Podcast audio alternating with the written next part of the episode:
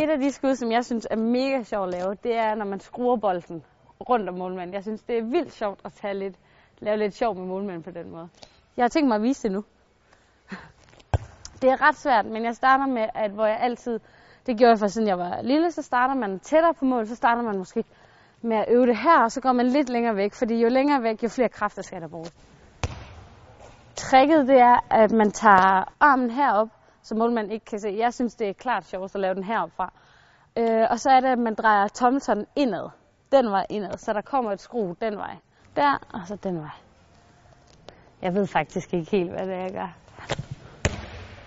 Vores fløjspillere, de bruger det jo ret meget. Øh, og der er der rigtig tit mål, når de gør det. Men som playmaker, der er det sjældent, jeg får lov til at gøre det. Men hvis jeg kommer lidt ud på kanterne af skyde, så er det tit, jeg bruger den. Så er den ret sikker.